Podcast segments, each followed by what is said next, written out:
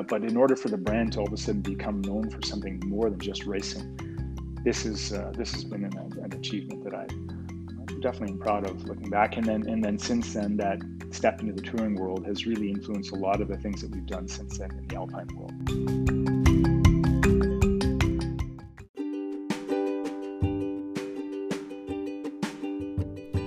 Things I find fascinating are the characteristics behind many different brands.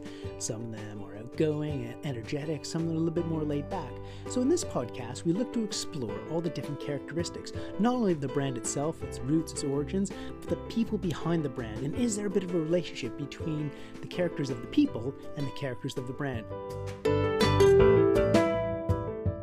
Well, hello, good afternoon, good morning, wherever you are, and welcome to Legends of the Brand. This is Phil Gordon here with you, and we're chatting today with Jason Rowe uh, from Atomic, who's the business unit director for Boots, did you say?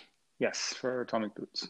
Brilliant. Well, uh, welcome. I mean, you and I have a bit of a. Uh, a bit of a, a, past in terms of skiing and, and life and everything like that. But welcome to the show. Welcome to the program. And thanks very much for taking some time out today to chat to us. Um, but obviously, I know you and I'm quite fortunate to know you. But I wonder if you might be able to give everybody a bit of a background in terms of who you are and tell us a bit about your, your story, if that's all right. Hmm. Okay. We'll see how far this goes. Yes. Happy to help.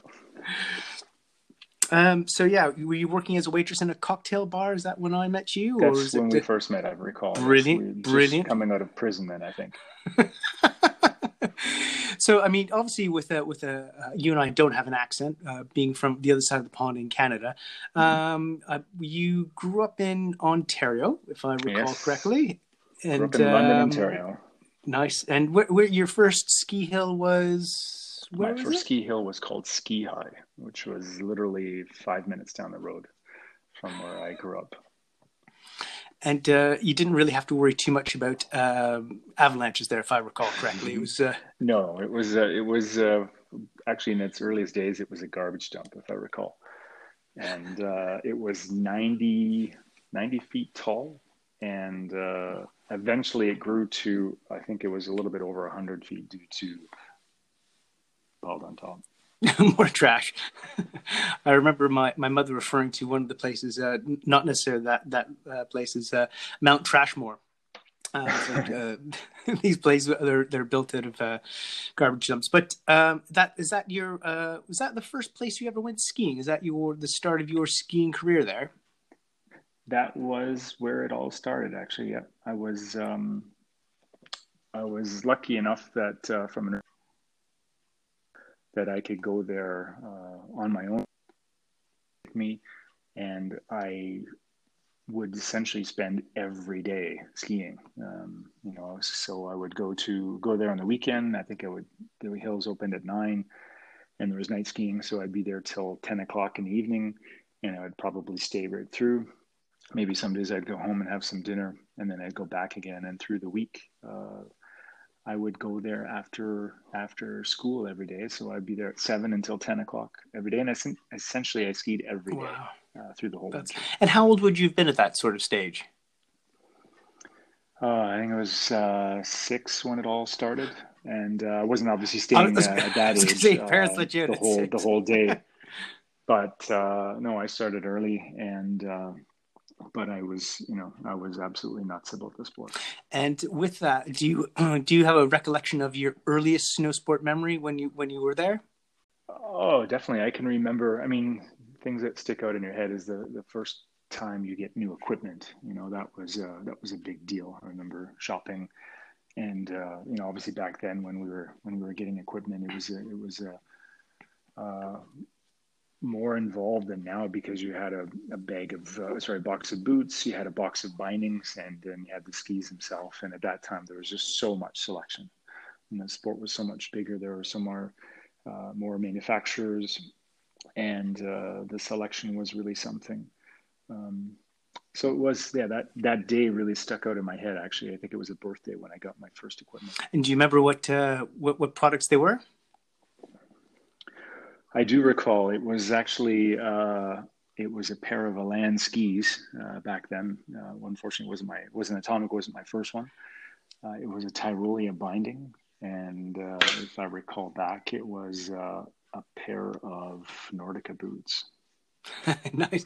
It's funny, isn't it? I, I remember my first pair of skis. I remember the the exact day. My first time went bought a pair. It was uh, at the uh, Loretto uh, ski hill um, in in Ontario. I remember it. And uh, it was it was actually a pair of Atomic uh, SLs in a one nine one, which is absolutely massive when I think about it. Um, they were you know hot pink and had some SVAR bindings on them, and they were just absolutely amazing. And I think it's um you know if you look full circle I remember taking a look at, at where the uh, the skis are skis are made in Austria, and isn't it funny? You, you think many millions of years later, uh, here we are. You know, you're uh, you're working at uh, at Atomic, and uh, had the uh, you know obviously in the industry we're in, I had the chance to go to see the Atomic factory, and I I think it's rather poetic that.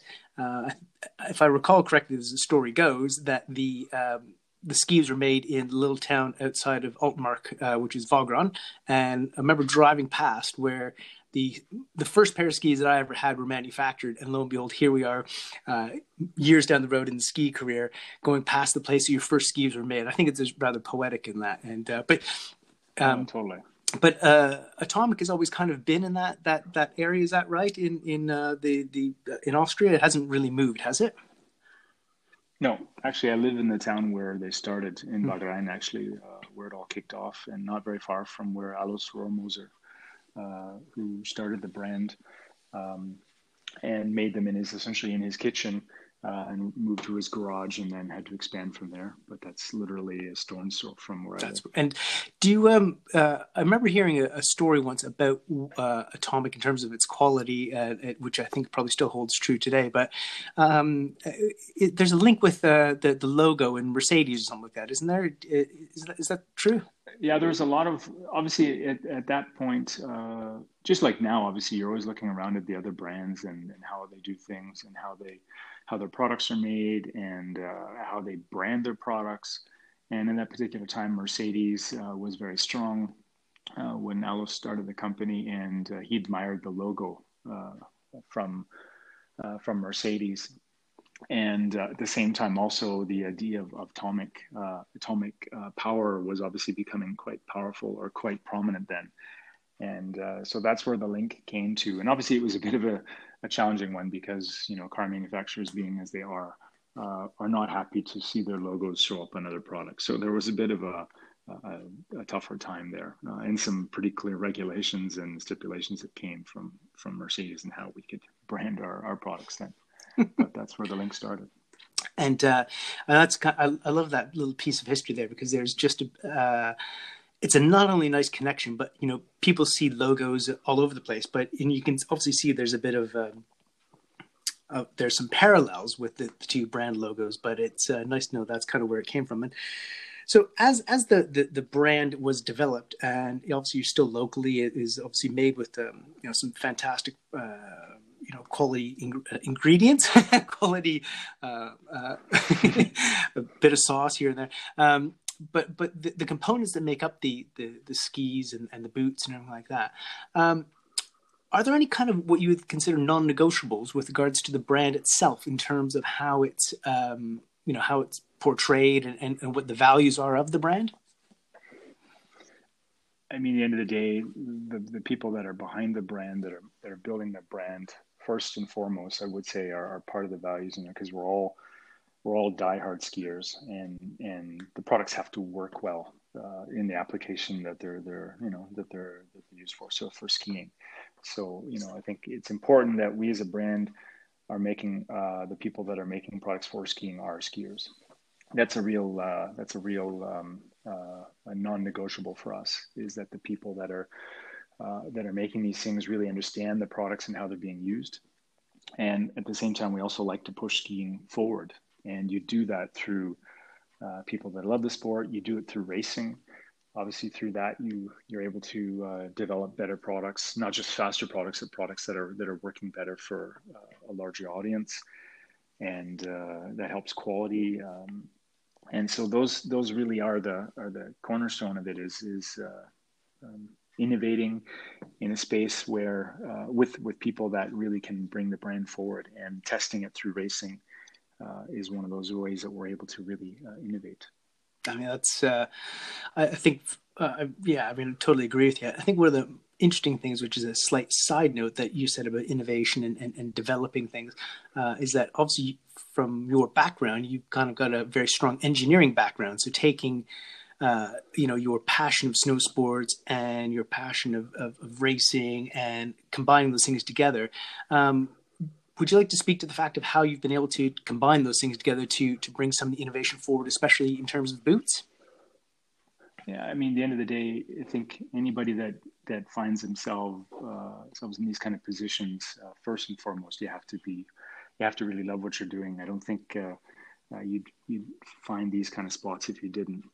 And uh, it's important, I think, that you have this desire at the end of the day to to to try to push the brand forward or, or kind of uh, find a new way to to keep evolving it. And that was always I think that was always there from my side. And part of my education was, uh, you know, skiing every day as a kid through my teens and into my uh, early, you know, into my late teens um, was probably part of my education. And then I was able to obviously go to school and and and uh, and study and in um, engineering standpoint, but it's always been the, kind of that desire to uh, you know to to push the sport forward.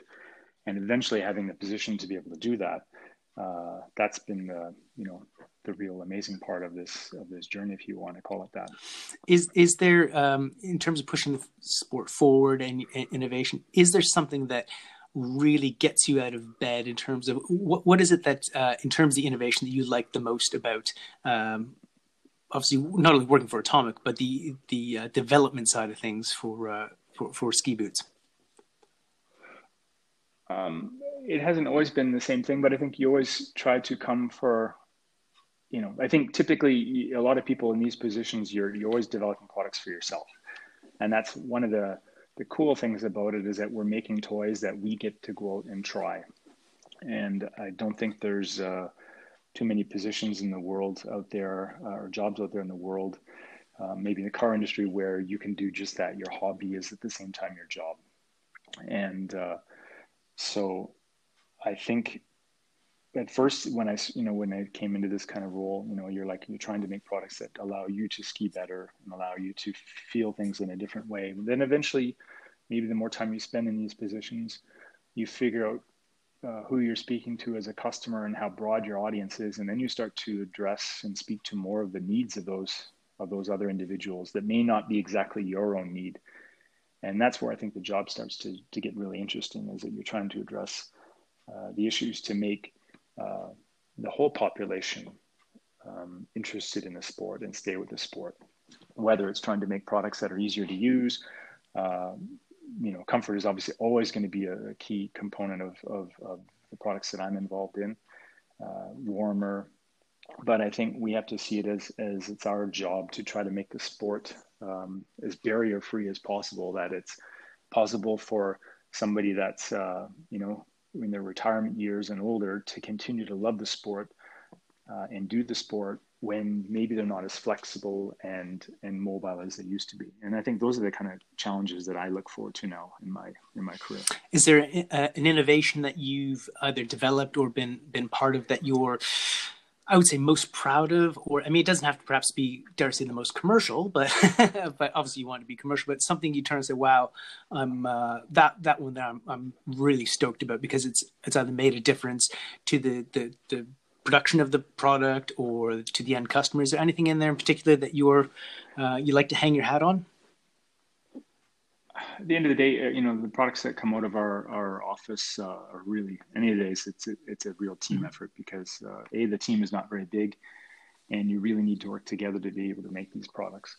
But um, you know, for us as Atomic, we always stood for, and if you ask anybody on the street that's a skier, they probably think of Atomic and they think of racing. Mm-hmm and that's usually the first connection.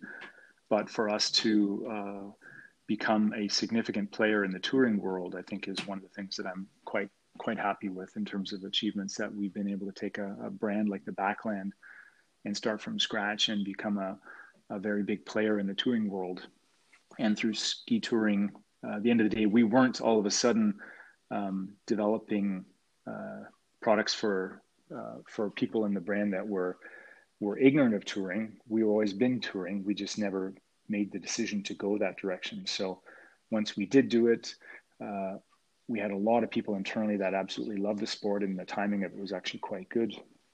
And uh, but in order for the brand to all of a sudden become known for something more than just racing, this is uh, this has been an, an achievement that I I'm definitely am proud of looking back. And then and then since then, that step into the touring world has really influenced a lot of the things that we've done since then in the alpine world.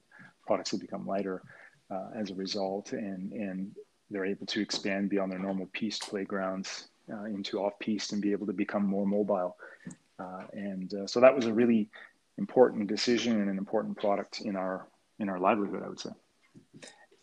And um, I think that uh, I, would agree with you. The the fact is, you know, as as you've kind of taken some of the technology and and seeing some of the innovations you've had of the backland, uh, you know, it's almost. Uh, I would almost think uh, touring is, is a bit like the the F1 of, of skiing, obviously of racing, but in terms of an innovation area. Um, and kind of interesting to see how you see some of the plastics have been moved into into perhaps slightly different products and everything like that. So, yeah, and it's it's um especially now in the time of, of COVID, I guess things like touring would probably be more popular, I, maybe in this winter season. Yeah, absolutely. Yeah, I mean, uh, we're seeing it obviously in our in our business that uh, there is one, there's no, you know, with the COVID situation, we're all probably feeling like passengers, and if you're in the ski industry, um, you know, you're definitely feeling the same way. Not certain whether the ski resorts are going to be able to open, and uh, but the one thing you are certain about is the fact that you can still get out if there's snow and go touring and walk uphill, mm. uh, and get into your favorite uh, uh backcountry area. Uh, so touring is naturally becoming a bit of a boom, um, much like the helmet industry did back when there was some unfortunate uh, serious accidents a few years back, and touring is going to benefit, I would say, from the situation from COVID. Yeah, it's uh, and if you uh, as as a, a, company as as an area, I guess everybody's affected by by it as a, as a whole. But uh, I mean, fingers crossed, you know, everybody will continue on to head head out and be able to have a, a great snow sports season as it is. Um, is there anything in particular, uh, if it was a, a, dare I say normal winter, but are you looking forward to anything um, that you're excited about for the winter ahead? I mean, I finished the season last year. I think it was the 14th of March. I remember very, very well uh, sitting on the chairlift by myself, kind of like when I was a kid. I was the last one on the mountain as a kid uh, at 10 o'clock in the evening. And uh, here I am, the last one on the mountain as well, um, going down the hill. And I remember savoring that moment uh, and stopping and taking pictures and, and just and questioning, okay, when's the next time I'm going to see this? And, uh, so I'm really excited. I've actually had a chance to obviously be up in the glaciers and testing since then, but you know, my own home resort uh, that I'm pretty fortunate to ski to from my from my door. I'm really excited to get back up there again and, and, and see the mountain again and uh, and and basically feel like that we've come through this whole thing obviously the reality is that we're not quite through it not, yet, but not uh, quite there. but but it'll be nice to get back up on the mountain again and, and do that. And do you, uh, you mentioned about doing some testing? Do you how often do you get out to do testing uh, in a normal season? Let, us refer to that. I mean, obviously, um, through the week we have testing typically going on uh, quite often. There's there's there's peaks and times in the year where we're doing more on snow testing, and then there's more time where we're spending in the lab. Uh, but uh, I would say any given moment when I'm up on the mountain, I'm testing something that could be coming in the future and putting miles on it. So that's kind of a, a perk of the job is you're always having a chance to do something that is going to impact a product that's coming in the future. And uh, with all the skiing, do you do you ever ski for fun? Do you what, what would your perfect day be if you're just skiing always, for fun? always. I always skiing is always you know it puts a smile on my face every day. It's never felt like work, and I think that's probably the the, the, the best part of the job is that it literally is uh, it's always fun for me. And even on the shitty days i can think of where it's raining uh, and you and i have had many of those days back in whistler um, which typically saw a lot of rain. But i still have i still have uh, i can't imagine a bad day because the, the the worst day of skiing for me is always going to be better than the best day in the office yeah, that's a, true. And considering sometimes the mountain is your office, that's actually still quite good as well, isn't it? yeah. Totally. So, um, with regards to um, ski boots in general. Um, what would you think? You being obviously kind of at, at the um, looking after ski boots as as a whole. Um, are there misconceptions that people tend to have about ski boots that uh, you know whenever you're I wouldn't say at a dinner party you, you have to dispel those myths but what do you think are some of the big misconceptions about ski boots?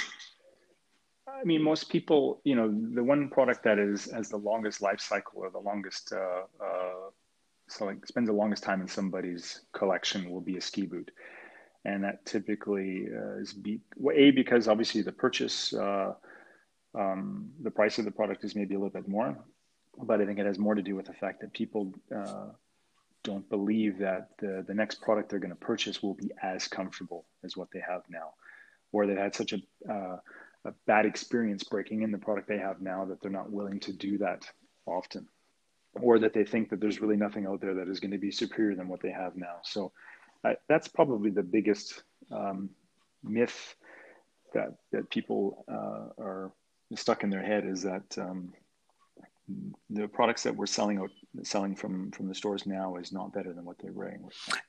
And that is definitely a myth. Mm. do you have a, uh, obviously that's um, uh, i believe one of the, the, the topics is like a first fit feel in terms of how that's going to uh, impact the customer. But do you have any um, tips for people when they go to to buy a pair of boots uh, that they you'd recommend to to kind of get them over that that hesitation well i think the first thing is to understand that we're a lot smarter uh, than we were you know if, if somebody's still skiing around the boots that are 10 years old, then there's been an awful lot of learning since then.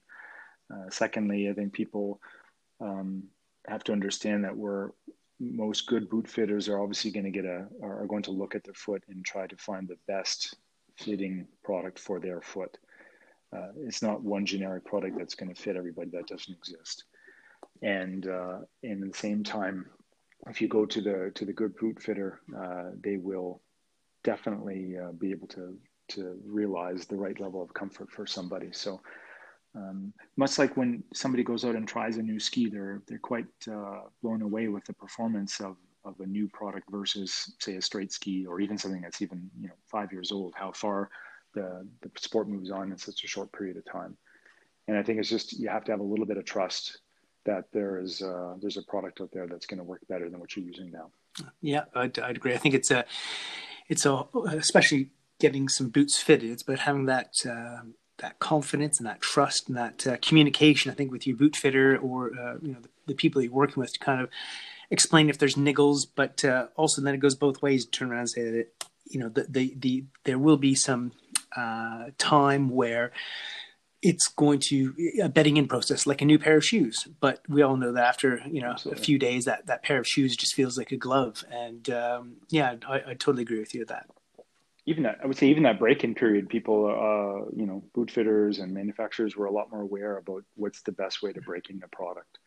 And uh, you know so we can even provide that kind of know-how for people. But a product that uh, needs to be broken in um, and takes time is most likely something that didn't fit well in the first hmm. place. Yeah. And uh, and or or perhaps the foundation wasn't completely finalized, meaning that you're you purchase a ski boot when in reality you needed a ski boot and maybe a footbed because the two actually uh, usually work very close uh, together in order to have the right uh, product. Yeah, no, you're, you're music to my ears. Footbeds. I, I love talking about footbeds, um, and I think that they're uh, they are the base. They're the support, not only uh, figuratively, but also in, in your skiing um, uh, ski performance, and uh, it makes such a difference, uh, not only to your skiing, but then if you perhaps use them in your day to day life as well. But uh, that's a whole other topic. That's a whole exactly. other topic. No, but if you if you build a house, you don't build a house on sand. You know, you have to build it on concrete, and the house is going to stand up. And and the same thing when you ski uh, you need to have uh, a good supportive uh, footbed that helps you, you know, your foot act in the way it should be. It has to be able to pronate, and uh, that's a, that's a that's a non-negotiable as well. Yeah, it's uh, you know I think the the nice thing about a lot of these things that we end up talking about is that there's a lot of science, a lot of engineering in the background, but ultimately, it, you know, there there is a technicality to it. But I think the job when you end up you know speaking to a good boot fitter or you go to a, a reputable uh, you know company and you you're working with somebody is that they can condense that information and just make it down make it nice and easy for uh, for customers mm-hmm. and for skiers and people can turn around and say right my foot hurts here if i do this well, we can make it, we can fix it, we can do that. But ultimately, we're just trying to make everybody's day a little bit better on the hill and kind of, you know, make sure they have a smile and can experience a few things. And uh, yeah, I definitely, I definitely think that it's a, an important thing to to have that level of communication. Um, yeah. You've uh, you've you've had the chance to ski pretty much all over the world um, and ski with some pretty impressive people. I mean, I guess uh, you know it's Benny Raich and and Darren Rahlves and Phil Gordon. But uh, is there any uh, anybody? yeah, is there anybody who you've you've skied with it who you've been uh, completely in awe with or a bit starstruck? I mean, the, men- the, the names you mentioned there, you know, are, are obviously uh, the ones that come to your mind. You know, ski, skied uh, quite a few times with uh, with with Benny and Darren and and uh, on hill with Marcel, and uh, you know those people absolutely um, leave you speechless, especially when you see you know a racer on on race conditions, skiing on that kind of slope, and then and then the speeds that they're generating. So I'm pretty lucky to have a chance to to have those kind of people, um, you know, in our in our in visible visibility to those people, and that's obviously what's always impressed me. But obviously, there's also you know, our free ski athletes, the the Sages and the Chris uh, Benchetlers. Um, you know, it's it's it's it's that group of people as well that I get inspired by, and even the ski touring people. You know, the mountain attack uh, racers that you know you you cannot believe the the performance that these people put out.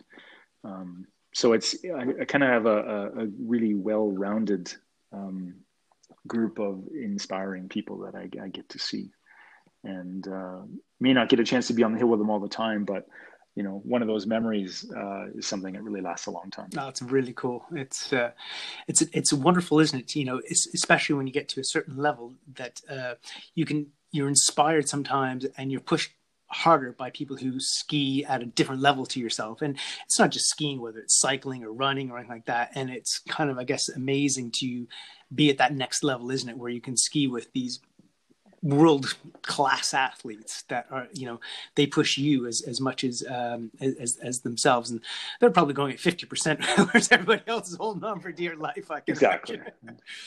no but it's been it's been fortunate you know obviously because i'm able to travel and i get back to uh to you know to canada mm-hmm. uh into whistler and, and ski with my old uh, friends and and colleagues that are that are still skiing on a daily basis and even that's great, you know, not to lose touch to that and to uh, also to be inspired by them as well, because uh, they're also really in the front line.